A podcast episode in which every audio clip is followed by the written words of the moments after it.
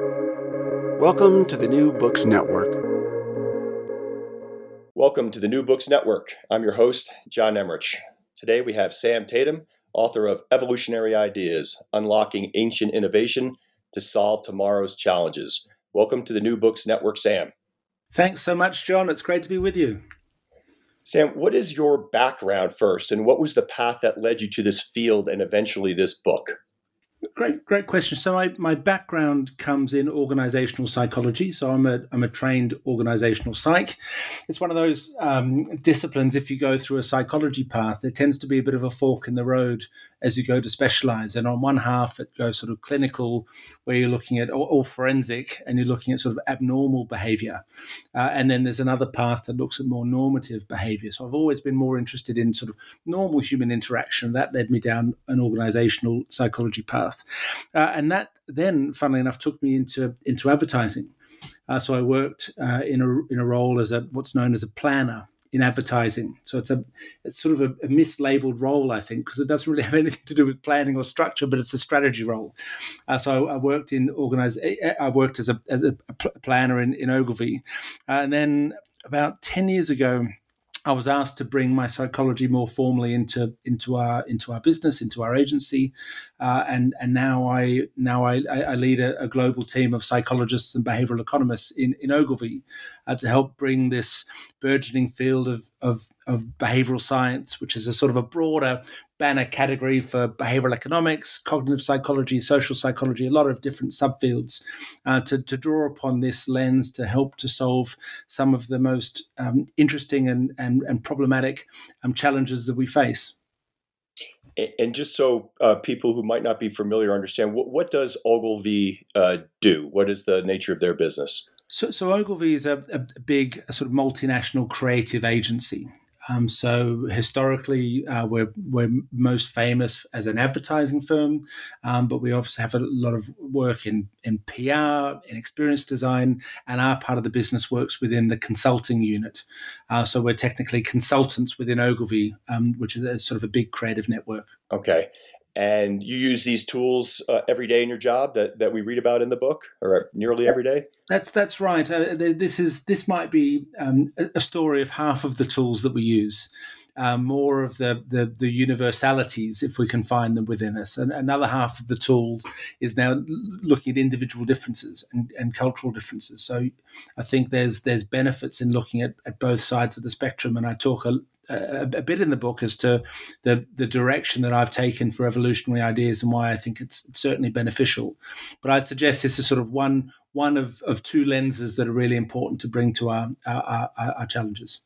Okay, and those challenges that you outline in the book reinforce trust, aid decision making, trigger action, boost loyalty, and improve experiences. And there's a big element of innovation in this story and use Google Glass as an example of an innovation that didn't sell, at least not at retail. Do you and your group get involved in the product development phase before that product is ready to be sold? Absolutely. So there are times we've worked with Silicon Valley firms um, launching hardware um, and asking the exact same questions about reinforcing trust. How can a big social media network um, encourage you to be comfortable having a camera and a microphone in your kitchen? What are the signals and cues that we need to that we need to embed within a, a process to enable that? Uh, and and what I think is is really fortunate. This really stems from working in any creative organization is the the smorgasbord of challenges that you're faced with. Um, and I'm fortunate to be able to work in, as I said, in, in product design or experience design, all the way through to working with the likes of the Bill and Melinda Gates Foundation in Nigeria and Indonesia to increase the consumption frequency of fortified products. So it's sort of, if it has people at its heart, then there tends to be a way in which we can apply this thinking. So it's a, it's a wonderful role. I appreciate that. And, and I want to talk about, before we go more into the book, this double meaning to your use of the word evolutionary in the title. First, in the literal sense, which fascinated me, and we talked about it before we hit record, kind of a reference to evolutionary biology and how these ideas, these behavioral traits happened in nature, just as in the field of biomimicry, where I love the concept that these ideas have survived billions of years of testing. And if they didn't work, they wouldn't have survived. But you also use evolutionary to call out that this is about small changes or adaptations that can also have big impacts. And it's those kind of innovations, incremental in nature, that I think you're focused on. What's the significance, I guess, is the question of calling out the uh, evolutionary nature of small changes versus the revolutionary? Good, great, great question, and that's really the um, if there was an enemy, and that's too strong a term, I think. Uh, but if there was a if there was a counter to this book, it's about revolutionary innovation, and an assumption that we um, that we that we all have at many stages that we need to sort of conjure magic up from our pencil that we need to come as the knight in shining armor and and and and, and search the blue sky for a solution that no one's ever found before. Um, and we have a real tendency to do this. To, when we're faced with a challenge um, we have a tendency to assume we, we need something magnificent and, and novel and, and big particularly when we're faced with big or novel challenges and I, I write a bit in at the at sort of the introduction of the book um, to decouple like what is this fascination with revolution with the revolutionary? Why are we always drawn to what are actually sort of low probability, high risk, high expense avenues to innovate? And why do we why do we fall down this trap? And and, and one one specific lens is is this inclination of it's, it's, known as the proportionality bias. We have a tendency to assume that large outcomes require large inputs. Uh, in the in the physical world, it kind of makes sense, right? You listen to a loud bang, and you assume someone must have hit that hard. when you drop a plate, it smashes. you, Your energy sort of distributes in that way. But when it comes to psychology and innovation, it can be very different. So actually, you can have big outcomes with small inputs you, you can you can change our long term health by making small adaptive changes. You can increase your financial well being by by looking at small changes. It doesn't always need to, to to have a sort of a big problem. Doesn't always need a big solution. But actually, what I focus on more so because there's a there's a lot written in in the literature on innovation, certainly on the role of behavioral science in small changes making big differences. Where I sort of focus more so in evolutionary ideas is that sort of novel problems don't necessarily need novel solutions. Just because it might feel new to you doesn't necessarily mean that someone somewhere hasn't already solved it before, just in a place you never thought to look. And that leads to um, Altshuler's TRIZ, the theory of inventive problem solving, which to me was like the systematic way of thinking creatively about engineering and design and then you get to the three elements of inventive problem solving that I just want to touch on briefly. Yeah. First, that as you said, the, the problem's been solved before. It's uh, it may not be unique. The answer's out there somewhere, and that's true in the physical world as well as the psychological uh, world we're going into. And the second one, I just had a question about this. Uh, there's a consistent pattern of solutions beforehand cushioning. Can you explain that a little bit? Yeah, so beforehand cushioning is an example of an inventive principle in the TRIZ methodology. So, just to take us a, a step up, so the TRIZ methodology was developed by a, a, a Russian engineer um, who uh, actually, with himself and colleagues, assessed around 200,000 patents and really identified when I go back to this sort of rosy perspective of revolutionary innovation, they found actually between sort of one and five percent of patents that they observed was actually sort of genuine innovation. The rest of the, the, the, the patents were really solving challenges that had already been solved in other in other in other categories, coming up with the same idea. Um, so so what they what they did, I mean that, that's that's sort of a, a realization. Um, but what um, the TRIZ methodology does is it looks at patterns in technical solutions. So just if, if you imagine in, in biology, we look at species, different species of animal based on different features. The presence of a spinal cord or gills or different sizes and shapes of beaks helps us to identify different species. In TRIZ, they do this with technical or engineering solutions. So beforehand cushioning is an example of technical solutions. It's sort of a, a, collective. It's like a species of solutions. So having a life jacket under your under your seat is beforehand cushioning. It's sort of preventing disaster in advance. Having tires around the road of an F1 track is beforehand cushioning. Having a having a, a, a um, an airbag in a vehicle is beforehand cushioning. So it, it helps to sort of look at what's the role of this engineering solution and, and, and finds this pattern so we can build a sort of a, a collective nature of them, I suppose. Fascinating. And, and Altshuler brought that all together and systematized it and organized it so you could actually use it as a research database. That's right. so there are, there are there are forty different inventive principles. So you've got beforehand cushioning, which I've spoken to. You've got another example of segmentation. You imagine sort of the difference between having curtains or having Venetian blinds. You know, they're sort of segmented curtains, or modular right. furniture versus a big couch. That sort of segmentation. Um, so there are forty different species or patterns of technical solutions that, that they've identified. And what gets um, what gets really interesting, and, and, John, stop me if we're going to sort of go here in, in, in conversation, but but where Altshuler and why I've found TRIZ to be such a valuable model for, for the book um, is that what Altshuler found is, is is the key to innovation, or his, his sort of perspective on innovation is the resolution of a contradiction. So to go to go back again a, a little bit higher, um, so Altshuler was was a, as I said a, a young Russian engineer, and um, and actually he after his observation of of looking at patents, he actually sent Stalin a letter basically saying that I've witnessed all these challenges with the Russian Navy's approach to innovation. I have a better solution here uh, and and that went down about as well as you might expect. And he was sent to, to labor camp. Right. But while while he was in labor camp, he was a, he was essentially tortured. He was kept kept awake all, all all night and prevented from sleeping during the day.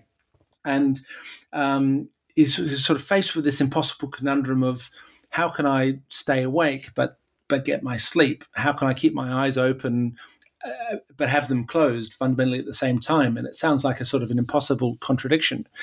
But what Altshuler did with his prison cellmate was fashion eyeballs out of a cigarette packet and char on these pupils that his cellmate stuck to his closed eyelids. So as the guards walked past, he looked like he was awake, but he was fundamentally sleeping. So they were able to sort of resolve this contradiction, and that was innovation. And that's a really important term when we look at TRIZ, because actually the, the, the, the, winner, I think, of TRIZ is a matrix that they've developed um, that looks at different contradictions that we might see in, in, in the physical world or in technology. So, how might I make a bulletproof jacket heavy enough to stop a bullet, but light enough to wear? I mean, that sounds like an impossible contradiction without innovation to help us to solve it. How do I make a, a, an umbrella big enough to c- cover the human body, but small enough to put in a handbag? That requires innovation. So to help us to solve those contradictions, we we lean on the inventive principles like beforehand cushioning, or like segmentation, or like the concept of a classic Russian nested doll that might help us to redesign an umbrella. So it, it helps us to, to say, well, this is the problem that we're faced with. And here's the inventive principle that we should start with. And, and, so, right on cue, that was the third element of inventive problem solving, the solving contradictions. And, and that explanation actually helps me understand why it's so important to the story uh, because you're still making evolutionary changes, but the, when you're solving a contradiction like that, the impacts are actually huge. They can be transformative, and that's right. that's where it's so. It's um, uh, while there might be adaptive um, problem solving that gets us to these solutions, sort of increment. Once you can see it, then you can put it in an entirely different frame of reference. Um, and, and, and, and, and, and what that helps us to do is, is change the category that we're in. So we're not we're no longer in the the umbrella business. so we're looking at our competitive set of other umbrellas. We're in the how do we make something big yet small business. And if you're in that business, you you can look at NASA, you can look at so many other different categories that have solved this challenge of increasing the the, the volume or the length of something without changing its fundamental size. Um, right. So we can learn faster. Perfect. And I, I, could ask you questions for an hour about TRIZ, but that's all just a setup for what the book is really about the corollary to the psychological world, you know, biomimicry of the mind, where there's an opportunity to systematize creative thinking as well based on human behavior as opposed to physical attributes. So that's the transition. Do I have that pretty much right? But that's that's that's right. Um, so if we look at the analogy that we form between the engineering or the technical world and and the psychological, um, we also now today through the the burgeoning field of behavioral science, we have a we have a new categorization of patterns of human behavior. So if we look at the stepping stones that we explore in the book, that there are patterns of biological solutions, like the presence of a spinal cord or, or gills or different beaks that helps us define the world of, of biology. We have TRIZ that helps us to see this in engineering solutions with inventive principles. And then if we look at behavioral science, which is where the, the, the, book comes to life, the work of government and academia to identify these patterns in human problem solving and put a label on them. I know it sounds sounds small labeling these things, um, but having a, having a, having identified, just like we've got beforehand cushioning, now we can say here are a suite of solutions that are social norms, or here are a suite of solutions that trigger our scarcity heuristic, or here are a suite of solutions that that tap into operational transparency. And once we know what we're looking at, um, then we can more readily apply it, and that's that's what gets exciting, I think. Right, and that our, our, our evolved perceptions heavily influenced by expectations and and our previous experiences and the way information is presented. And I don't want to misuse the word contradictions because it's so important to your story, but I'm wrestling with a couple contradictions of my own in reading the book, and I'll get the first out of the way now. All of these biases and heuristics or shortcuts that I've read about through Kahneman and Thaler and David McRaney, it's fascinating to read that they actually have an evolutionary explanation in your book. But in all those other books and studies about these biases, the consistent theme is they're writing about them because they lead humans to make the wrong decisions, right? Thus, our irrational brains and in, in behavioral economics, the irrational man or irrational investor. Why did these biases become ingrained through evolution if they're flawed? Did the need to make a quick decision trump the benefit of making a better decision? Why were they, quote unquote, successful as evolutionary traits? That's. I mean, I think your your hypothesis is right. I mean, in many different instances, um, having the best solution uh, might take more time than required to have a good enough solution that keeps us alive. Uh, and and if you imagine uh, um, a bit like the fact that we experience goosebumps and get the hiccups, I mean, that are sort of that are that are biological lags from when we were covered in hair um, that, that help us to sort of propel the, the, the cold. Right, we still get the goosebumps, and that's right. a, that's a biological lag. And we have a psychological lag. So all of these, and, and the language of irrationalities, and Dan Ariely wrote a, a fantastic book, uh, Predictably Irrational. Uh, and that language can sometimes um, make us feel that um, we're, we're we're faulty or we're broken. But I think what's most important is that much of our behavior, interestingly, goes against what could be seen as a, a classical rational economic model. Um, and and when you look at, at, at, why this might be the case, so say for example, having a, a, a, a discounted rate in the future. So you can buy it for ten dollars now, but you can buy it for eight dollars in two weeks' time. And we have a tendency to say, "I'll just buy it now." You're in, or we have sort of uh, temporal discounting that we can have a larger reward in the future, but we'll take a smaller immediate reward. And that in in a world that we can save, in a world that we have freezers and fridges and credit cards, we can we can start to think about the future. But in the, when we evolved these heuristics and shortcuts, it was like if I don't eat this now, it's right. not going to be around tomorrow. it's not so, going to matter. It's not going to matter. So all of these things that might be seen as deficiencies within a, a modern day context were actually critical to how we got here. So I think we need to we need to look at um, some of these um, insights more more favorably. I mean, it's it's yes, they they trip us up, and it's important that we understand this so we can build a world or build systems to help us um, to make the right decisions. But they're not because we're broken. It's because we've been highly effective problem solvers for millennia. Um, and if we understand why they've worked, then we can begin to replicate their successes, or at least again see this pattern um, and and extrapolate that elsewhere. And this is where just to sort of close on this on this thought, because there are two different worlds here a little bit that I've not expressed or or, or, or tackled head on in the book actually around sort of biases that are sort of fallibilities. We spoke before about sort of the confirmation bias. Off, offline, we were talking about confirmation bias that we have a tendency um, to confirm our own beliefs. We were saying, John, that we sort of listen to a radio station to hear hear what we want right. to hear rather than right. challenge, um, and that's a part of human. That's a part of human nature, um, but it's not so helpful for innovation necessarily. It's helpful for us to know that it's a problem to address. I mean, it's a contradiction that we might need to solve, but it doesn't help us as a tool. Um, but what I explore in evolutionary ideas are these patterns of solutions that have evolved that we can see. So, what are we actually doing instinctively or through social learning or often by design, but we don't really know why it works? That now we can say, well, this works because it's an example of an X. And and you can by by looking at the world that way, you can connect solutions across categories that we otherwise wouldn't have drawn together. Right. And and that's a great transition to getting into the book itself and and if you could talk about explain the concept of the psychological principles using i chose social proof as yep. maybe uh, something because i just think it, it's one that's be readily accessible to, to most listeners yeah. So if you think of the, the, the uh, going through the stepping stones, if we think of sort of TRIZ's inventive principles like beforehand cushioning, so if you if you want to prevent disaster in the future, let's think about predicting that in advance and build for it. We we have sort of psychological inventive principles, or what I what I just refer to as psychological principles, and social norming is is is um, is is, is one of those.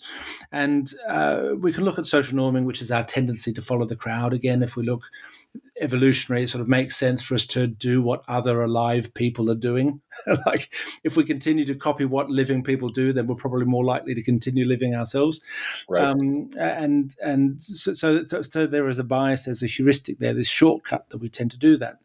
But we can also then see how commerce and business and design have tapped into this element of our psychology to persuade and inform behavior. So we, if you look at restaurants, sort of always pack their restaurants from the front windows back you mean so you're walking past on the road, they look really busy. That's a that's a, a, lovely social norming solution that they've they've tried to make a restaurant look busy by making all their customers most most most evident.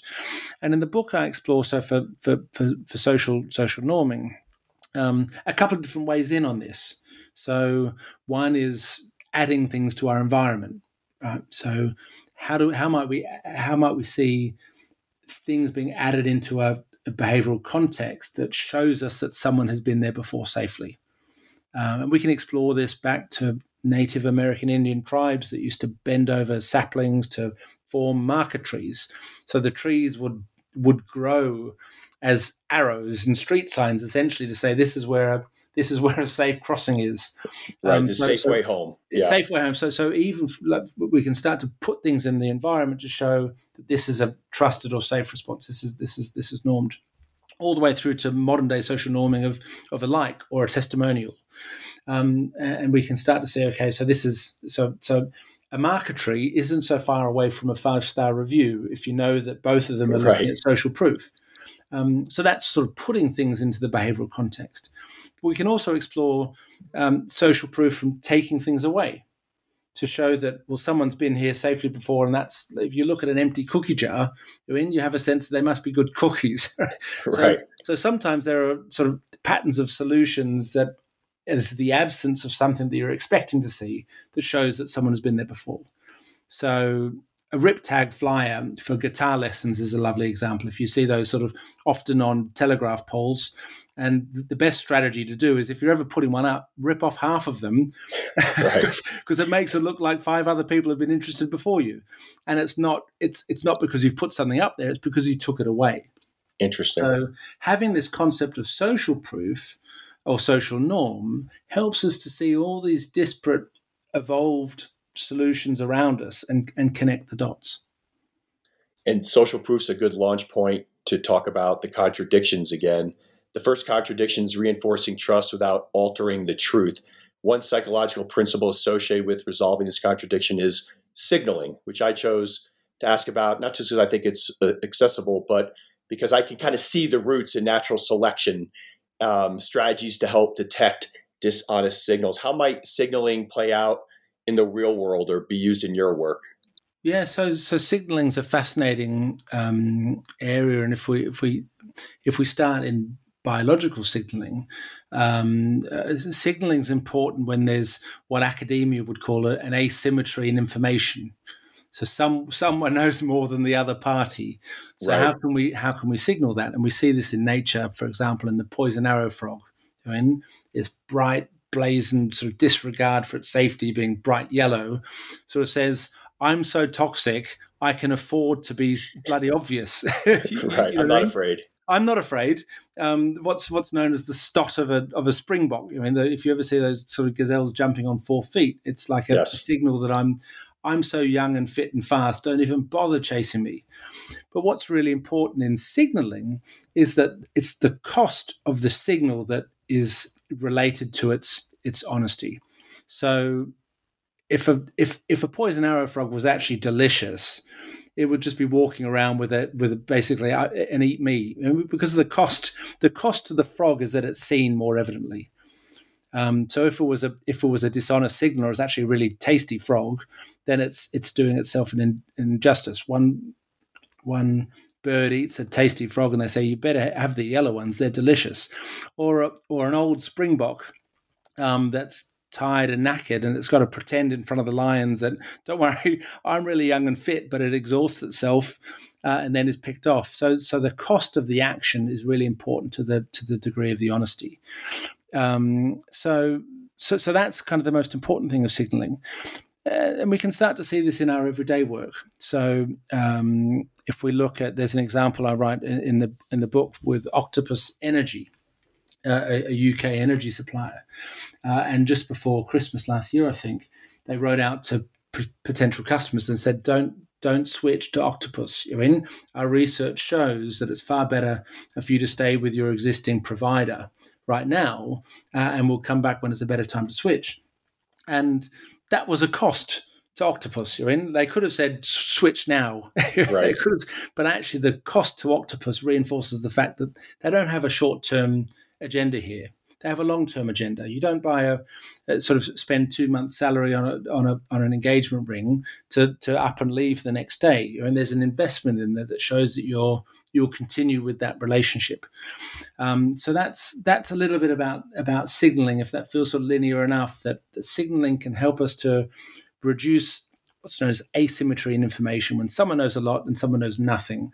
But a signal is only valuable if it costs you something. It's like a it's like a purpose is only um, is only valuable if if, if, you, if you sort of if you're invested within it. Um, and if you can show the sacrifice or the cost within the signal um, we can help to reinforce um, the perceptions of trust that come from it and, and is this related to this concept of reputational cost that you you bring up? How does that figure? So so reputational is another element of the the, the cost to the signaler.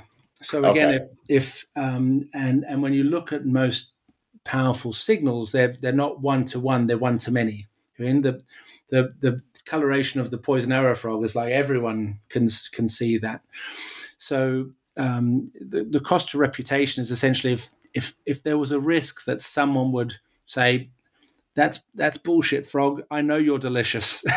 then, then your cover's blown. Your cover's blown. Right. If there's a risk of just one one bird that tried it one time said, no, no, you're delicious. And then then then you, you risk it. So so what we actually can see um, is that um, oftentimes digital brands um, with big digital footprints like Google or Facebook or Uber tend to to, to merge into um, traditional media when looking to communicate important things like safety or trust because it shows if i've got if, if uber does an ad that makes this claim and it's on the super bowl right we know millions of people are seeing this. So if someone doesn't agree with this or if someone says that's not the same as my experience then that's an increased reputational cost. They'll say this is this is bogus. This is wrong.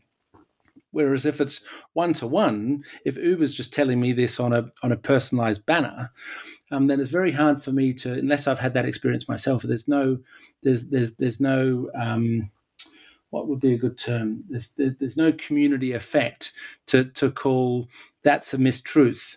Um, right. So so so so the looking at reputational cost as a part of the signal is important. And, and that notion that a more public broadcast could actually be better than the signal from a targeted ad to just one viewer, I found fascinating. I remember, you know, 25 years ago, a book came out, One to One Marketing. You know, that's what it was all about. Was hey, John, I designed this uh, just for you, but um, you know, how do I know you're telling the truth to just me? You know, um, and that's right. And I think there's a time and a place for, for, for that. But when we're looking specifically around trustworthiness, I mean, it's no surprise that most scams occur via email. I mean, you don't see many many right. many scams that that are at 30 seconds exactly on a billboard because someone's like don't call that guy you're in because it's public enough to have an increased reputational cost. So there's a couple of different ways of, of thinking about signaling and in sort of the cost to utility. So it's been it's it's, it's i've i've made this decision at great expense you're in? Um, and so so i'm i'm good for it you're in? Because if it goes wrong then i'm i'm out um, right. all the way through to reputational costs. That actually, if I was lying to you, I would be found out pretty quickly um, right. because this message is public enough. You know, the, the, the start of the Springbok is for everyone to see, not right. just the private dance for the lion. right. And within this first contradiction, uh, you speak to again signaling and, and, social proof plus operational transparency and labor illusion which leads me to another question just as i was reading in your work do you often combine principles in your recommendations to clients, or does that tend to muddy the message? Social proof shows up here and again in the section on defaults, and I just wondered how many, how often you can use multiple principles to solve problems. Yeah, I think it's a really, really good question, and um, and what's what's important with all of all of this stuff is it's it's not it's not black and white. I mean, so it's so there are areas of grey, and there are things that all that's a that can be operational transparency. But if you look at it another way, you could see it as this. And uh, in in evolutionary theory, um, some of the best solutions have multiple roles. so so right. Um, the, the the the the leftover crumbs of the cookie jar not only says that they must be good cookies, it triggers the scarcity drive to say, well, next time they fill the jar, I better get in quick. So it kind of scarcity. does, does yep does two roles. So, so the first thing to note is it's not as clean as that. Um, but to answer the question, I think to take us a step back then is to how we generate solutions from this theory. So in in the book, I write a lot about, and we've spoken about TRIZ about sort of systematic innovation, and I write a lot about systematic creativity and how we how we sort of sort of extract the, the, the sword from the stone with this stuff because the theory is helpful and always interesting. Um, but what do we do with it? Um, right. And and for me, um, I'm a big believer in the power of, of questions. So I mentioned at the very beginning um, that I, I, had a background in advertising strategy, and in advertising strategy, oftentimes you leave a creative team with like one line. You you could be working for weeks on a brief, and it distills itself down into one line that the creative um, team are, are going to be thinking about for the next month. So this this this point of provocation. You know, so don't ask someone to say out, prick them with a pin. What's the thing that's going to help them to? What's the thing that's going to help to take them to somewhere that they wouldn't otherwise? And for me, with, with a lot of this work, it's about questions. So if we go back to social norming, and we look at um, I, I, spoke to two different sides of the coin in social norm things that can right. be left in a context and things that can be taken away. So, if we were to look at that as a question, we might ask, uh, what can we put in this context to show that someone has been there safely before? How might we enable user interaction to show that it's a trusted or safe experience? Or how might we make it open source to allow people to leave a comment or, or, or share their view? So, those are three sort of questions that stem from that side of social norm. If we were to look at um, what might be taken away, we might say, how might we remove something from the context to show that someone's been there safely before? What are people expecting to see but isn't there that might show that this is already a, a familiar route for, for others?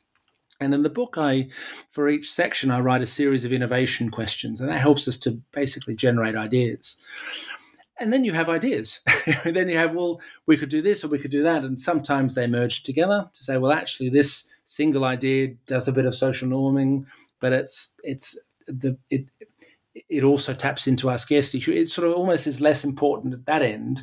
It's more about making sure that we've exhausted all of our avenues in ideating to make sure that nothing's left off the table. Um, if that makes sense, John.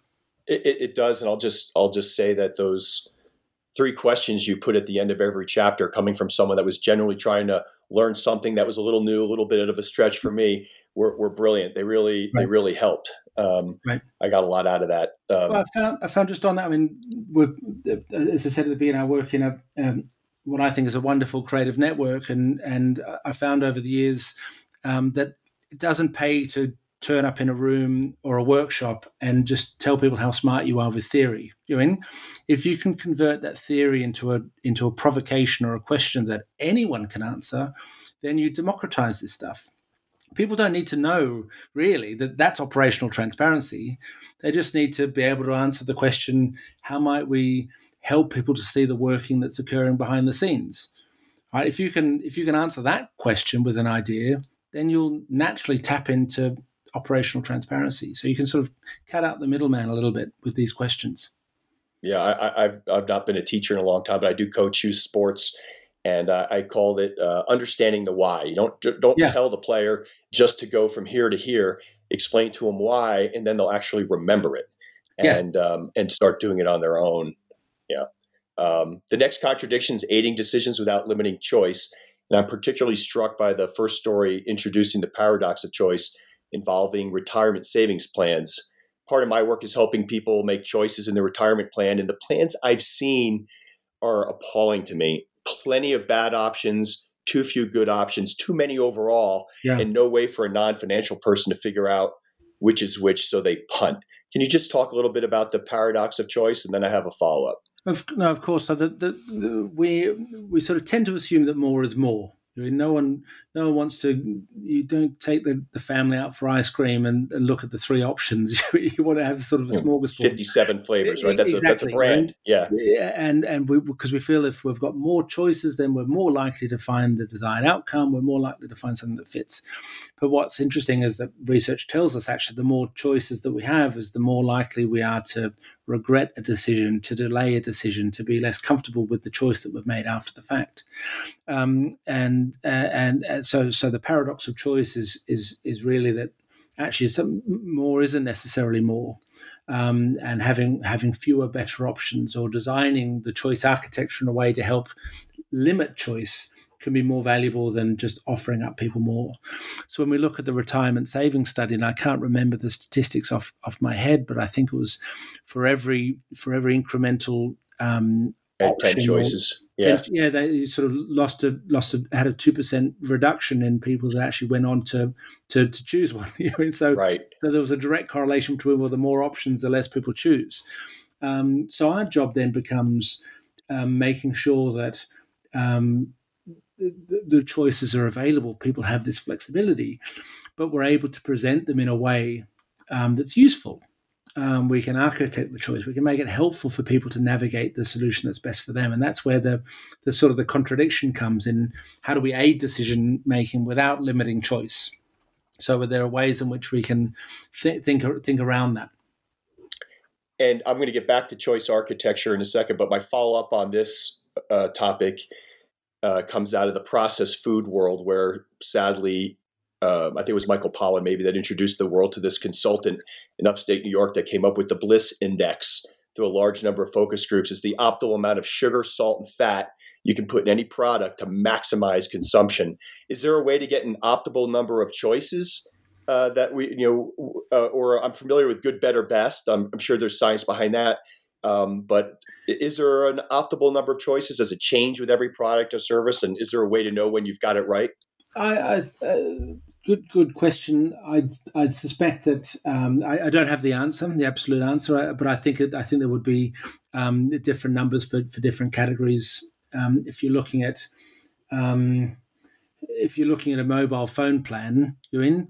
You you probably don't want 15 options, but if you go into a restaurant, you probably also don't want three.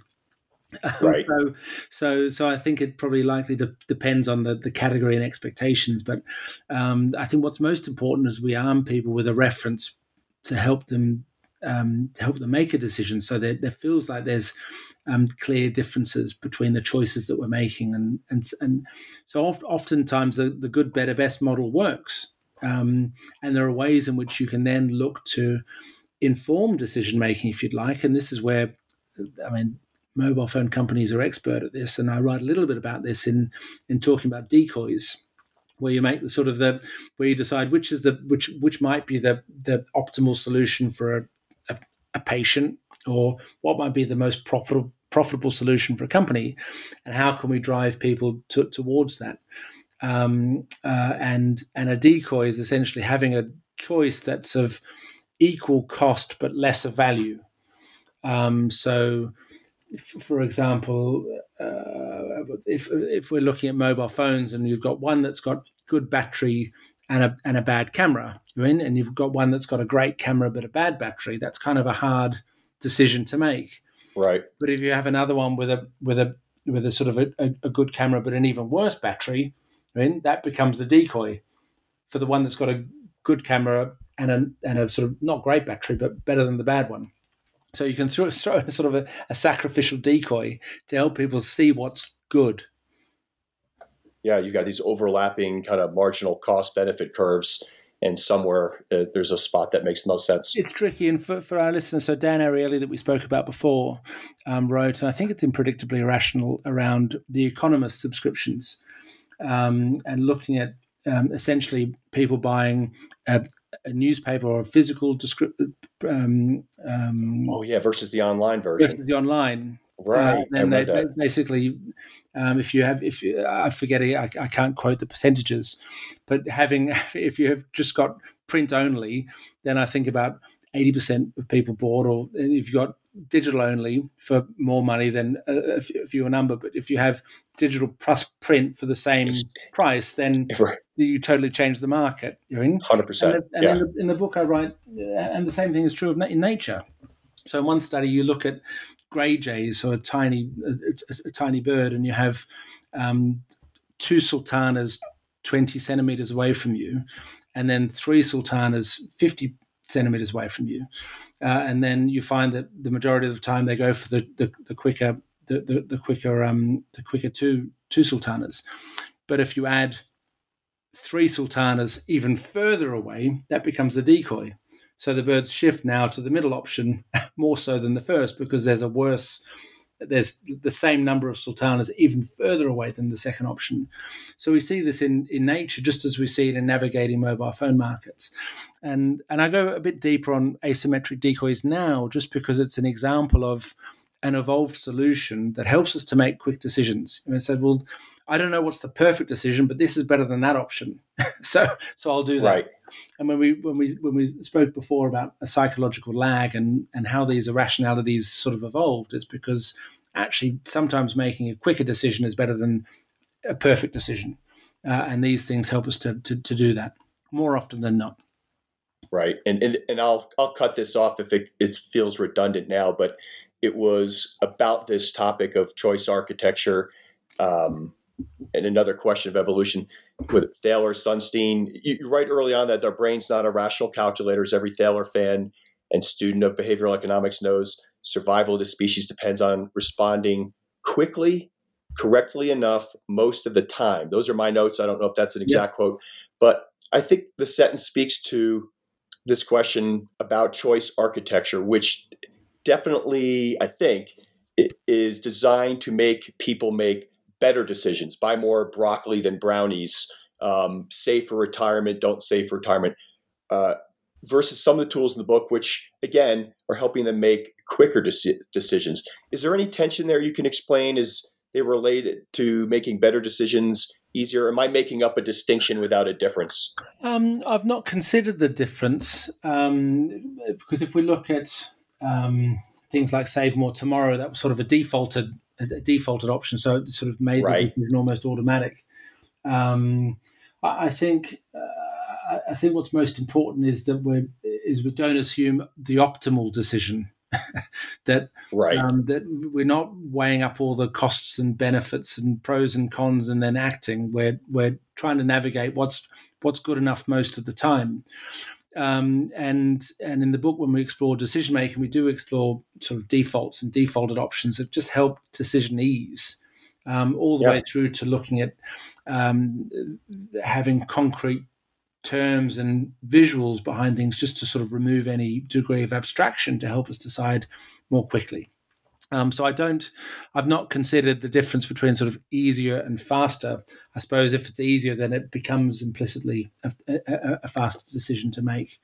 Um, what we're trying to do is remove the expectation of of, of optimization um, and remove the cognitive load um, from individuals to help um, to inform choices in a way that we know the brain is more likely to respond to because of the way we've been built over, over evolved. Time. Yeah, no, yeah. and you're dealing in the real world. That's the the Achilles heel of all of modern financial theory, the academic piece that we are what Thaler calls the econ, the perfect yes.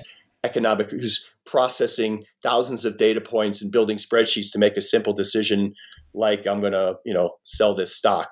And it's just it's just not reality as as we're learning. And and sometimes these heuristics are, can be more beneficial than spending the time to to to run long calculations.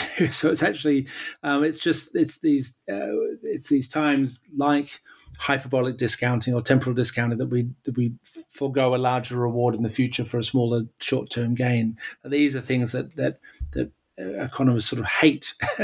but if you understand right. why that made sense, actually, it's it's kind of makes sense in our in our in our history. It just makes less sense now that we have the choice. Um, so if we can if we can, uh, most of the time these these patterns of responses. Um, these biases are really helpful for us. We don't understand. We don't even realize that it's happening to help us survive in, in, in a in a very dangerous, complex world. Um, but by looking at um, by, by studies or looking at sp- specific examples of modern society that trip us up. And I think it's been helpful. It's helped us to see this.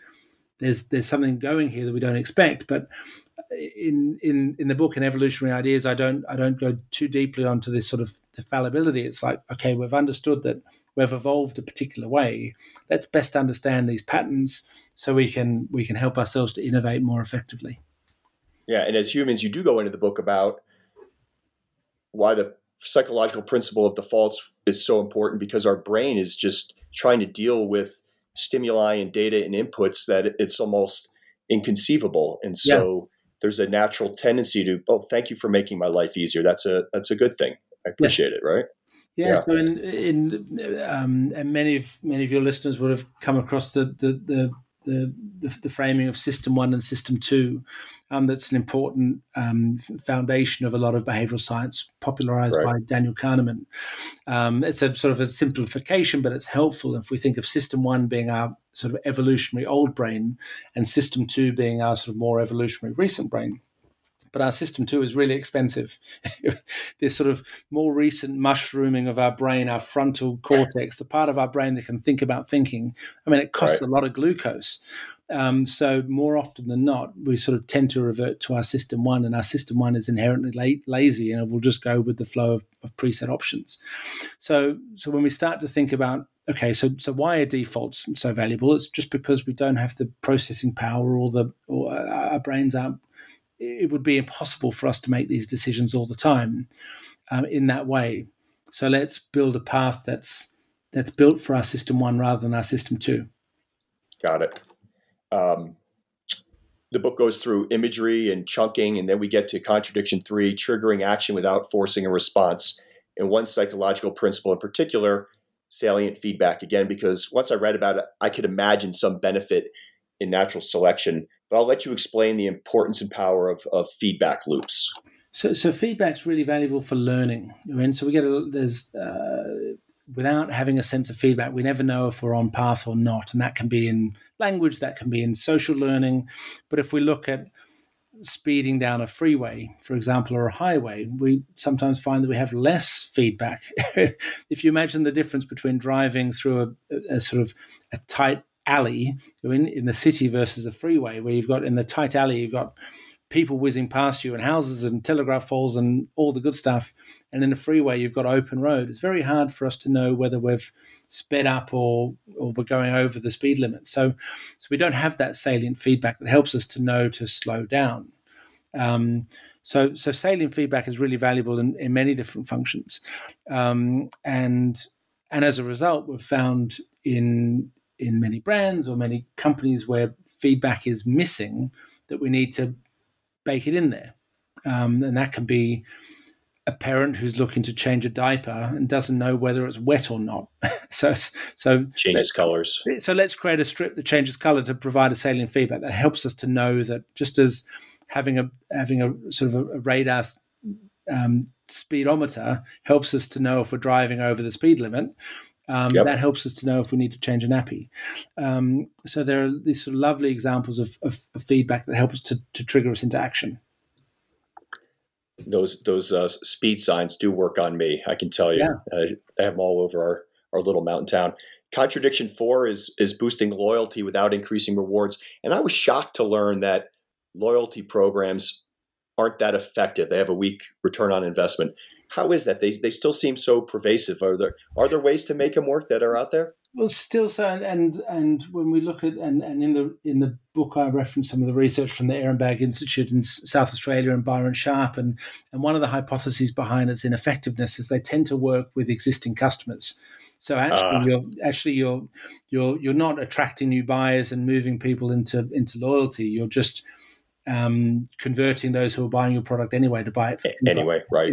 So, so that's and, and so um, I think if you look at um, frequency of purchase and consumption, even brands like Coca Cola, I think, um, have such a long tail of consumers. You're into the like I think about four percent of of of Coca-Cola's drinkers account for 25% of the volume. The other 96% are on this sort of really long, this really long tail. So, so, so essentially, one argument school of thought is that loyalty is is is very is extremely difficult, uh, and it's a bit of a it's a it's a bit of a, of a of a mythical beast for us to chase.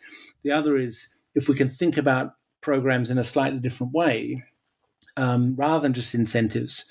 Um, we can we can look at at, at, making the increases in loyalty that we desire without it costing the house, without having to have a um, in, increase the, the the, the, the dollar back on every purchase, or say, okay, we used to give a free coffee out for every ten, now let's give it out for every five. There are ways in which we can bridge that gap um, using psychological levers, not necessarily commercial ones. Okay. Um, I necessarily skipped over so many of the psychological principles, and I I, I cherry picked the ones that uh, I was intrigued by, and also thought, giving my outsider's perspective, what might relate to uh, non-professional uh, listeners. But are, are, there any other principles or that you would uh, like to tease for listeners uh, before we wind down? Pick no, pick think, one or two, whatever you want to talk about. I think the last what was what I really enjoyed. I think researching for the book is is actually the last contradiction, which is about um, improving experiences without changing their duration. Um, and to understand about experience, it's really important that we understand about um, about time um, and and the difference between sort of the time that passes on a clock and the time that we experience passing, and they're two different things. That was fascinating, by the way. Please, yeah and I, it was for, it was for me too. It wasn't an area of, of strength, but it was a is a really important area to explore and um, in covering what I wanted to cover for the book. Um, but when we look at all the classic things like time slows down when you when you feel like you're about to crash your car, you know, and all these anecdotal feedbacks are starting to be proven in experimental paradigms that under stress, under situations of novelty, I mean, we really focus all of our attentional resources on the on the moment, and we we take many many more photos, for lack of a better term. We we just capture every every inch of that moment, so that time naturally feels longer. When we're in safe or familiar environments, our brain can afford to switch off again a little bit. We don't have to be thinking there's a saber-toothed tiger around the corner every time we put the bins out. And so by understanding at a at a physiological level, I suppose, what stretches or compresses time, then you can start to look at solutions that have evolved to improve our experience of weights uh, or, um, or, or focus our, uh, our attention on positives. We can start to see actually why they make a lot of sense. So one I'll, I'll, speak to one sort of specific concept within within that around occupied time. Um, it's uh, the, the, old sort of kitchen statement of sort of a watch pot never boils is a really lovely one. And again, we, we, we sort of tend to find that that a lot of this theory exists intuitively. We just haven't had the science behind it. Right. Uh, and and what's interesting um, when we're unoccupied, we're we're bored. And if you think like you're bored. The, certainly for me, uh, a couple of years ago, I would never have thought I'm really stressed. You know, but actually, when we're bored, we're stressed. When we're in a high arousal state, and and we're stressed, it, it, it makes the theory has argues that it's a, it's a it's a benefit for us to feel stressed when we're bored. It's an adaptive feature because it encourages us to do something else. If we're sitting there twiddling our thumbs, we're not out there looking to find our reproductive partner. We're not out there searching for cognitive or social stimulus that will help us in the future. So so it's we, we we're stressed to do something else. But but when we're stressed, again our attentional resources are focused and time feels longer.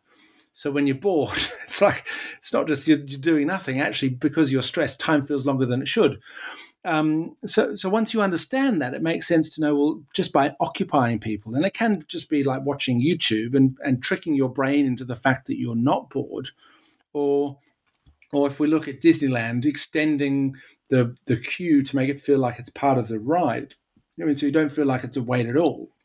These are really genius ways of converting unoccupied time into occupied time.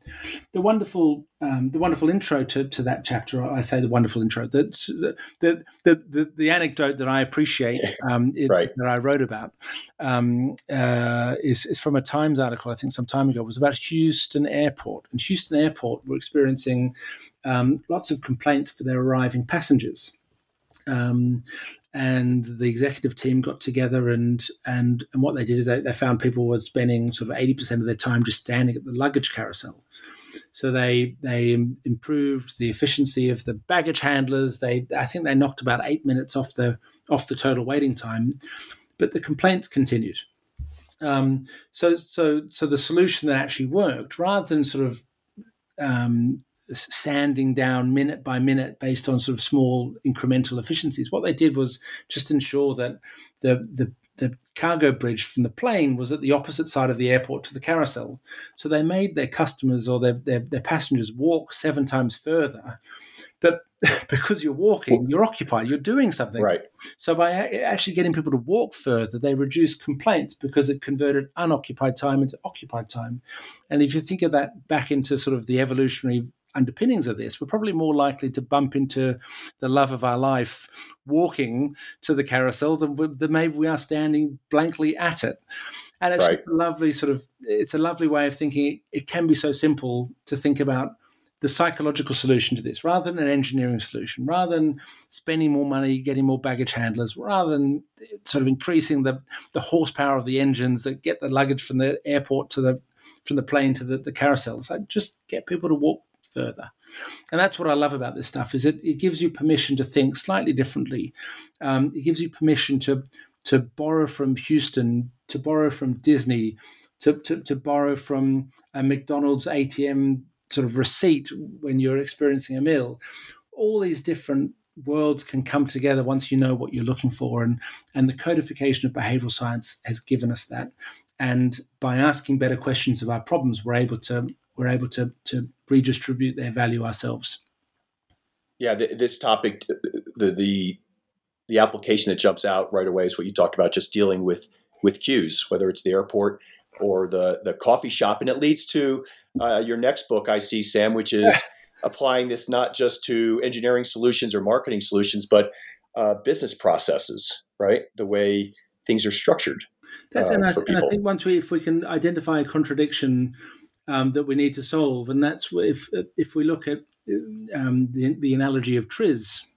I think they identified about 1,500 different parameters and distilled those down into 39 parameters. I mean, we explored five different areas in, in evolutionary ideas, but there are many more nuanced ways in which we can think about this. Uh, and and build a process um, for, for, for not a not a perfect science. it's behavioral science. It's not perfect science, um, but but by thinking about problem solving in a more structured, systematic way, drawing upon evolved psychological solutions rather than firstly assuming that we can conjure up magic from a blank page and starting from scratch, that actually there's an assumption that it exists somewhere and we can redeploy it. Um, and it can be more efficient, more effective than than costly rational engineering or technical solutions. And that's really what we're what we're seeking here what you're after. You know, your, your story of uh, the the pain of boredom. There may be a multiplier effect. I, I just listened to an interview with Dan Gilbert at Harvard, where he talked about studies that showed that humans today just cannot be alone with their own thoughts. Yeah. Like they just, they, that's why the, you said that the YouTube or social media, what does that do but gives you a distraction. It shrinks time it fills time and it prevents you from having to be you know stuck in your own head which we just have lost the ability to do i think. Totally. Uh, be alone again if we go back to what is the what is the survival benefit of of of sitting there twiddling our thumbs, virtually nothing. If we can trick our brain to think that we're we're we're at a rock concert, you know, in or doing something or, with our time, yeah, or, or, we've turned into surgeons and we're currently on the set of House, you know, in then we, we're doing something beneficial. We're learning something. Um, then then then we're half the way there. Um, yeah. But I, just, I think I certainly find it helpful to understand why this might be the case. Why does why does time shrink and and or compress and stretch? And then what are the times that we want to stretch it? Because that's the other thing. We often talk about shrinking time. That's when we're talking about waits, but we're looking at extending time when it's really positive moments. Um, so right. the last, the last sort of psychological principle that I explore in in the book is about the peak end effect and how we tend to remember experiences based on their peak moment and and how they end. You can start to think about designing really valuable, distinctive peak moments in a in a in a hotel stay or peak moments in a customer service that's that that is designed to make it feel really long to stretch that time. So we sort of just like an accordion we can we can expand it and contract it based on on what we're seeking to achieve. And and this gets us some of the way to doing that. That's fascinating. Sam good books entertain better books make you do some extra research on the side which i've already started doing. I have two Dan Ariely books on my nightstand for six months, and. I'm going to start reading them today.